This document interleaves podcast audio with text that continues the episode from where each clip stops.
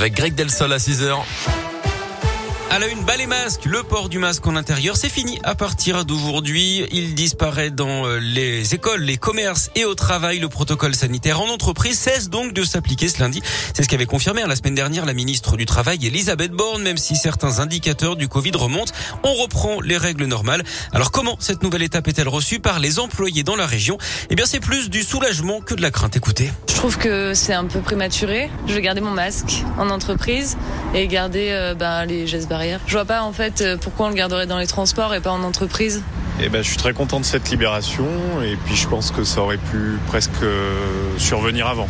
Moi j'en vois beaucoup qui désobéissent déjà à la règle donc euh, je pense qu'il y en a beaucoup qui, en avaient marre. Une renaissance, un retour à la vie normale parce que quand on est souvent en réunion toute la journée avec des masques, on est tous contents de pouvoir l'enlever. Ça va faire du bien? Ça va faire du bien de revoir un peu les visages de tous les collègues. On en avait vraiment marre dans, dans tous les lieux, mais bon, moi, c'est ce qui est une bonne chose, c'est ça va s'arrêter.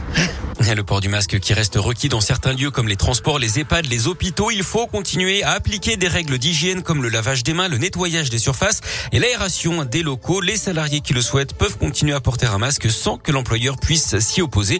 Sur le plan sanitaire, on l'évoquait, les hospitalisations étaient en hausse hier, un peu moins de 21 000 patients au total.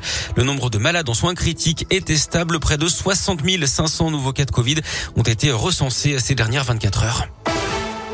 L'actu, c'est aussi le conflit en Ukraine. Des bombardements russes ont touché une base militaire dans l'ouest du pays, près de la frontière polonaise, faisant 35 morts et 135 blessés. Un journaliste américain a été tué par balle dans la banlieue de Kiev. Le port de Mariupol, au sud du pays, subit toujours un blocus de la part des Russes. La situation humanitaire se dégrade d'après les autorités. Hier, quatre avions de chasse français Mirage ont décollé de Haute-Saône pour l'Estonie. Ils vont sécuriser le ciel pendant quatre mois. Malgré tout, l'espoir est permis avec un nouveau round de négociations aujourd'hui entre les délégations ukrainiennes et russes. Les deux camps qui ont noté des progrès significatifs ces derniers jours et qui espèrent pouvoir aboutir à deux premiers accords. Dans l'actu local, ce drame en Haute-Loire, un homme a perdu la vie dans l'incendie de sa maison à Tens, d'après le progrès, peu avant 20h hier. La victime serait âgée d'une cinquantaine d'années. Les gendarmes devront éclaircir les circonstances du drame.